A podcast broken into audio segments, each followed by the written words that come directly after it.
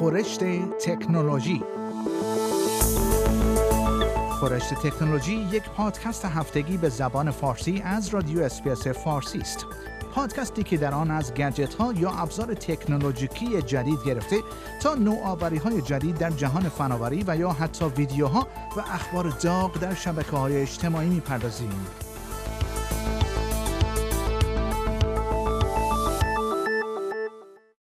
شرکت نامدار تولید کننده تلفن‌های هوشمند اوپو به تازگی از گوشی تاشو جدید و شیک خود در سنگاپور رونمایی کرده است. رونمایی از این تلفن تاشو که اوپو فایند N3 نام دارد با طراحی جدید ارتقاء قابل توجهی را برای این شرکت الکترونیک چینی به همراه خواهد داشت، چرا که علاقه مصرف کنندگان در جهان به تلفن‌های تاشو در حال افزایش است.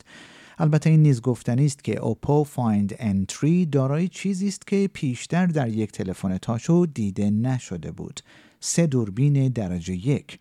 این گوشی در 2 رنگ در سراسر جهان عرضه می شود، اما تنها رنگ مشکی در استرالیا با قیمت $2699 در دسترس خواهد بود. تاریخ عرضه داخلی این تلفن همراه هنوز اعلام نشده است. تحت قوانین سختگیرانه جدید پیشنهاد شده توسط دولت کوینزلند، استفاده کنندگان از اسکوترهای الکترونیکی با جریمه بیش از $6000 روبرو خواهند شد. این خبر تنها چند روز پس از مرگ مردی در یک تصادف وحشتناک اعلام می شود. طبق گزارشات، قوانین جدید پیشنهادی که قرار است روز پنجشنبه توسط مارک بیلی، وزیر حمل و نقل این ایالت، در پارلمان معرفی شود، جریمه‌هایی را برای سواران و همسو با سایر کاربران جاده‌ها به همراه خواهد داشت. در حالی که اسکوتر سواران پیشتر باید در جاده‌های این ایالت با احتیاط سوار اسکوتر می‌شدند، قوانین جدید اکنون به مناطق مرتبط با جاده از جمله مسیرهای پیاده‌روی و مسیرهای دوچرخه سواری نیز تعمیم خواهد یافت. اسکوتر سواران الکترونیکی که در مسیرهای پیاده‌روی با بی‌احتیاطی رانندگی کنند ممکن است تا $6200 جریمه شوند و هر کسی که پس از تصادف متوقف نشود و مشخصات خود را با طرفین درگیر تبادل نکند ممکن است تا $3100 مواجه شود. برای نخستین بار در جهان، دانش آموزان استرالیایی به هوش مصنوعی پیشرفته دسترسی خواهند داشت تا در هنگام ورود به امتحانات سال آخر دبیرستان از جمله VCE، HSC و QCE به عنوان مربی و راهنمای مطالعه آنها عمل کند.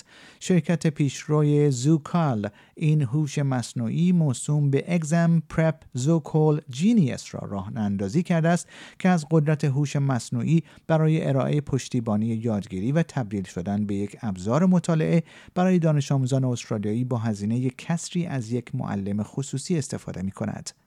احمد حیدر، مدیرعامل و بنیانگذار شرکت زوکال، گفت صنعت تدریس خصوصی در استرالیا $1 میلیارد و بیش از $200 میلیارد در سطح جهان ارزش گذاری شده است و والدین در برخی موارد تا $230 در هر ساعت برای تدریس خصوصی برای امتحانات سال آخر پرداخت می کنند. او گفت ما در زوکال می خواهیم دسترسی به آموزش با کیفیت را برای دانشجویان استرالیایی افزایش دهیم و آن را به یک تجربه یادگیری مقرون به صرفه، جامع و شخصی تبدیل کنیم. زوکال جینیس یک پلتفرم مجهز به هوش مصنوعی است که میتواند بیش از 3.8 میلیون قطعه محتوای امتحانی را ارائه دهد و معادلات و محاسبات ریاضی را 25% دقیق‌تر از چت GPT انجام دهد. شرکت اپل یک اپل پنسل جدید و مقرون به صرفه تر را معرفی کرده است تا به کاربران آیپد بیشتر از پیش امکان یادداشت برداری، طراحی، ترسیم و علامتگذاری اسناد روی دستگاه خود را بدهد. این مداد جدید اپل دارای روکشی مات و لبه‌ای صاف است که می‌تواند به صورت مغناطیسی به آیپد شما برای ذخیره‌سازی متصل شود. اپل پنسل جدید اپل همچنین با یک کابل USB-C شارژ می شود و با هر مدل آیپدی با پورت USB-C کار می کند.